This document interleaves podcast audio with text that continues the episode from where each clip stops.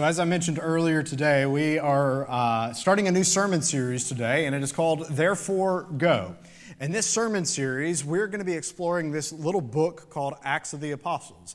Now, as Gray said last week, that if you have spent any time with me, whether in person, whether uh, watching online, whether uh, in Bible study or in sermons, you probably know what the next statement I'm going to say is that Acts is my favorite book of the Bible. I love the book of Acts because I think that it is so uh, important for us as the church to pay attention to, to listen to, and to understand what the church was meant to be. Because what the church shows us, or what Acts shows us, is the church at its best, where it is focused on Jesus Christ and his mission to go out into the world and to make, a, a, make disciples and to make a difference. I love the book of Acts. Now, let me be clear here. The church at its best, there are still imperfections, there are still mistakes that are made. But what you'll see if you read the book of Acts, if you journey with us throughout this sermon series, you will see a church that is on fire for Jesus, a church that is bound to make a difference in the world, and a church that is determined to go and tell the world about Jesus Christ. And so, this, and the other reason why Acts is my favorite book of the Bible is because, well, we have never been closer to the, the Acts church than we are today. The Acts church existed within a time where there were uh, more non believers than there were believers. Well, today the culture is becoming less and less Christian, so we as a church need to revisit the book of Acts so we can understand how to be a church in our society today, so that we are always on the move, always chasing after the mission that God has given us, and how we can make a difference in our world. So that's what we're going to be exploring here, and we're going to start in the very first chapter of Acts. But before we dive in, a, word to our guests, real quick. I would love for you to find one of these Connect cards and fill it out. Uh, what we'd love to do here at Sharon is to connect with our guests to help them take their next steps uh, in their faith, in their discipleship, in following Jesus. And so, what I would love for you to do is to find this Connect card and fill it out. Uh, and in a few moments, we're going to be taking the offering, and you can uh, drop that card off in the offering so that we can help you take your next step. So, while you do that, I want to invite you to join me in a word of prayer. Lord Jesus Christ, we give you thanks for how you have been present in our worship already. And Lord, I ask that you would be present in this sermon, that you would speak to us clearly, and that you would call us to go and be your church, to go and mimic what the, the Acts church did, so that we can make disciples and to make a difference, so that we can accomplish your mission today. And Lord, we ask this in the name of the Father, Son, and Holy Spirit. Amen. So there was this one pastor who was working with a church. Now, this church had been in decline for years and years and years. And so, this pastor, she was sitting in the boardroom meeting that they had, and she was talking to the leadership of the church about, what, about things that needed to change. And they said all the right things, they being the church. They said that, listen, we want to grow. We are tired of seeing the decline that we have seen. We have lost so many young families over the years. We are so tired of seeing the decline in our church. We want to grow and we are willing to do anything that it takes. And so the pastor, she loved hearing this. She loved uh, hearing all that this group of leaders were saying. And so they began to talk about things that they could change, things that could be a little bit different for their church. And one day, the pastor, she was walking around the church's campus, still fairly new to this church, and she walked into the front doors of the church, much like many of you did in the, in the back of this sanctuary. You walked in, and what she noticed as she walked in, from a visitor's perspective, is she saw all of these historical artifacts of the church. This, these historical artifacts lined that welcome area, that narthex area where people gathered. And off to the side of that, what she saw was something that many churches have a historical room. Now, what she did, she proposed because she had this great idea. She said, Listen, I know one way that we can grow our church. Let's take that historical room and move it to somewhere else in the church and make that a nursery for all of the young families that will walk into our church. Because when we make that a nursery, we'll communicate the fact that we are here for young families, we are here for kids. So let's move the historical room somewhere else and move the nursery, which was down in the dungeon of the church, back upstairs where it was clearly visible. And you could probably guess what the reaction of the church was. They said, That's fantastic, Pastor. We love your ideas. No, They said, No, we can't do that. Why are you trying to erase our history? Why are you trying to get rid of all of this stuff? Why don't you value the stories that we tell you all the time? Why would you suggest such a thing? You see, this church wanted to grow, but they could not separate themselves from their past. They could not stop worshiping their past. The church loved telling the history of the church. They loved telling the same stories over and over again, but they especially loved reminiscing about the, the past of the church with one another. They always talked about going back to the good old days. Within this church, there was this powerful force, all of us are familiar with it, this powerful force of nostalgia.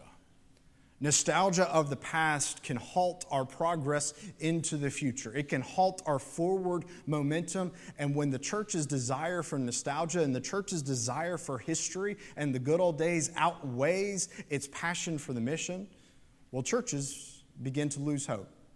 And they begin to become more stagnant. And they begin to neglect the, the mission that the church has been given. As individuals, we get this. We get this idea of nostalgia.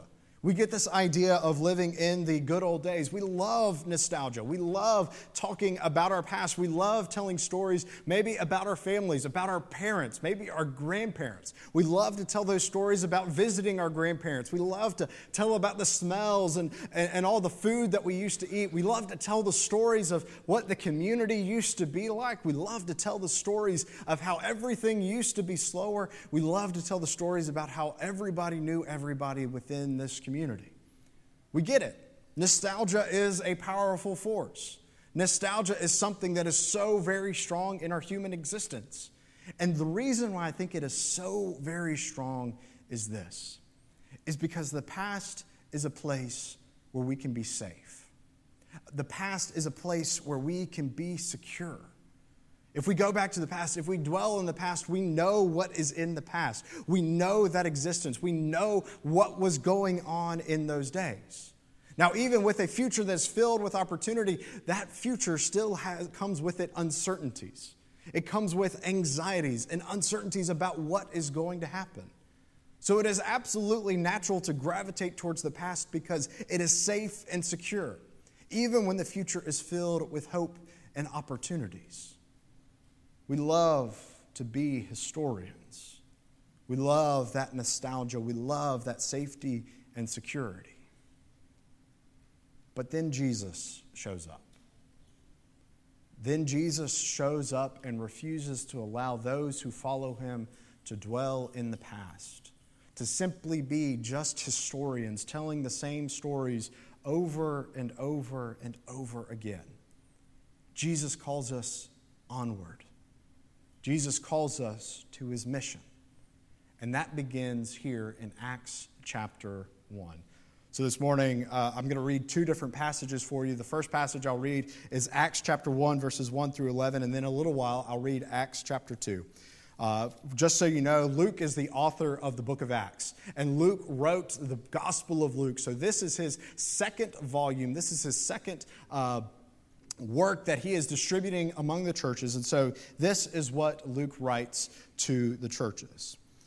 Starting in verse chapter 1 verse 1 he writes in the first book Theophilus I wrote about all about G- what that Jesus did and taught from the very beginning until the day when he was taken up to heaven after giving instructions through the Holy Spirit to the apostles whom he had chosen after his suffering, he presented himself alive to them by many convincing proofs, appearing to them during 40 days and speaking about the kingdom of God. While staying with them, he ordered them not to leave Jerusalem, but to wait there for the promise of the Father. This, he said, is what you have heard from me. For John baptized with water, but you will be baptized with the Holy Spirit not many days from now. So, when they had come together, they asked him, Lord, is this the time when you will restore the kingdom to Israel?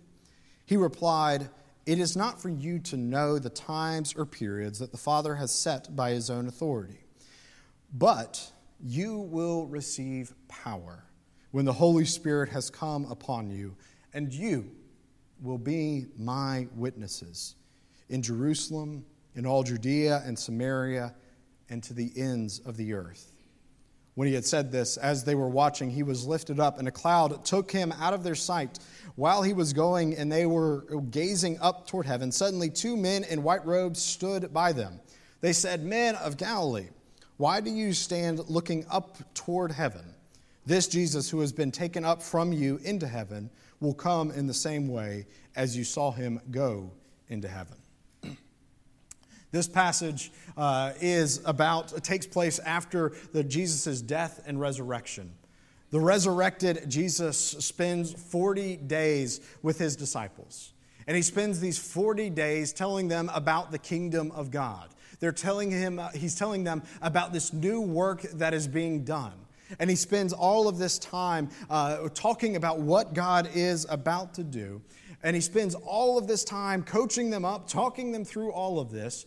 But before he ascended into heaven, he had this one final conversation with the disciples. And notice what the disciples say. They said, Is this the time that you will restore the kingdom to Israel?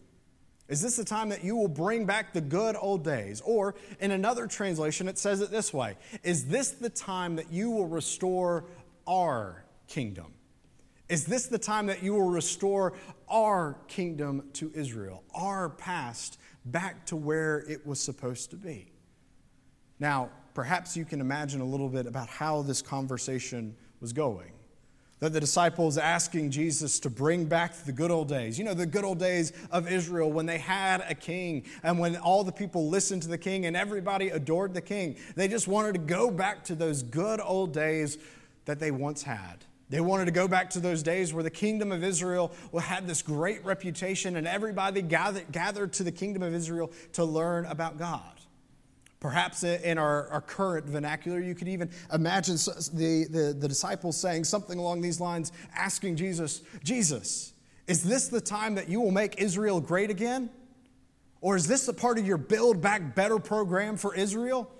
Is this all a part of the program so that we can be the empire once again? We can be the person on top and we can go back to the good old days? But Jesus looks at them and says, No, this isn't your job. Your job isn't to worry about going back to the good old days. Your job isn't to worry about going back to that old kingdom. Your job is different. Your job is to wait in Jerusalem for the power of the Holy Spirit in order to be my witnesses. So, my bottom line for you today is this don't be a historian of the past, be a witness to God's future. Don't be a historian of the past, be a witness to God's future.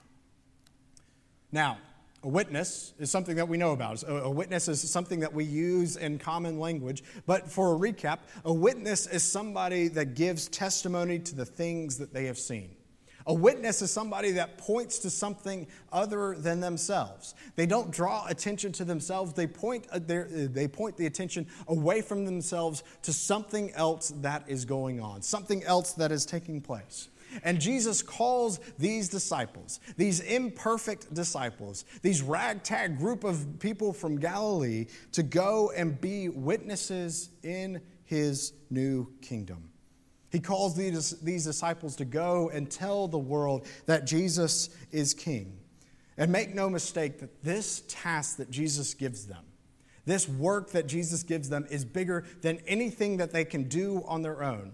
Even if they put all of their hearts and minds together, they are not going to be able to accomplish this mission, this task by themselves. It's why Jesus then tells them, You are to wait. You are to wait for the power of the Holy Spirit. Wait for the promise of the Father. And what we see uh, a little bit later in Acts chapter 2 is we see the arrival of that Holy Spirit. We see the arrival of that power. And this is what Luke writes in Acts chapter 2, verses 1 through 4. He says this When the day of Pentecost had come, they were all together in one place. And suddenly from heaven there came a sound like the rush of a violent wind, and it filled the entire house where they were sitting. Divided tongues as a fire appeared among them, and a tongue rested on each of them. And all of them were filled with the Holy Spirit and began to speak in other language, languages as the Spirit gave them the ability. This is the power of the Holy Spirit at work. This is the power that empowers the disciples to go throughout the book of Acts, throughout the rest of their lives, to go and turn the world upside down to go into the world making disciples and baptizing them in the name of the Father, Son, and Holy Spirit, to teach everyone what, it, what God is doing all around them. This is the power of the Holy Spirit to make these disciples into witnesses. This power is an incredible transforming power because this power turns sinners into preachers it turns redneck Galileans who were uneducated into skilled debaters with those who were much smarter than they were. And it turns these cowards, these cowards that left Jesus to hang on a cross by themselves, left, these, left Jesus Christ and denied that he was, had anything to do with them, it turns these cowards into witnesses. Through this Holy Spirit, through this power, the disciples go and tell the world that Jesus Christ is King. They go and heal people who are sick. They go to those who are on the margins and bring them into the fellowship of God. They baptize new believers.